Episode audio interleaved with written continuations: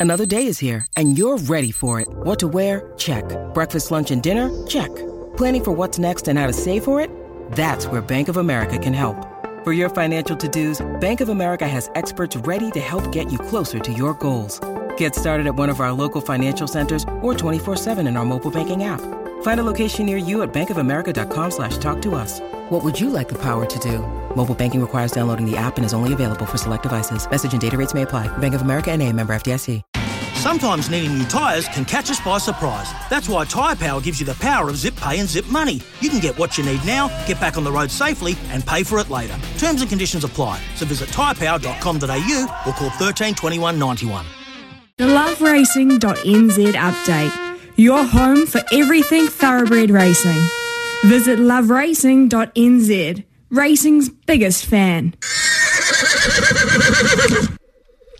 And it uh, might as well be called Synthetic Day today because uh, we have uh, synthetic races at uh, Cambridge and Riccarton Park, which uh, leads me to ask uh, Louis Herman Watt um, whether the synthetics go to bed over spring and summer. Do they or not?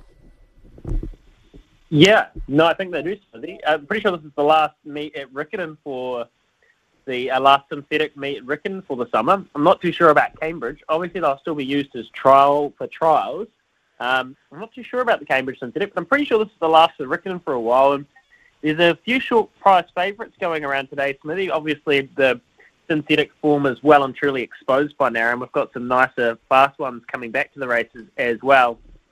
Um, I've made Westwood race number six at Cambridge one of my best bets of the day, along with Balance the Ball and uh, Illicit Miss for Te Akau down there in Christchurch. They've just had some exposed synthetic form down there. They came out of that Topor meeting a couple of weeks ago. They've already won. They find similarish fields. I don't think they'll be too good. Um, Prowess, an interesting filly, an interesting runner for Roger James and Robert Wellwood in race number three at Cambridge. Could have a bit of potential. We'll watch that. And here's one for you across the ditch today, Smithy. Sandown race six, Victoria Rock. Punters will have piled into this. She won for fun at Matamata for Jamie Richards last season. Uh, bought, sold, I'm pretty sure, to Australia and now trained by the Freedmans down there in Victoria. And uh, lots of people have been waiting for her debut at the races. She's going to have plenty of people backing her, plenty of people trying to get her home. I've got two dollars fifty. I think you could get about three bucks last night, or even more than that.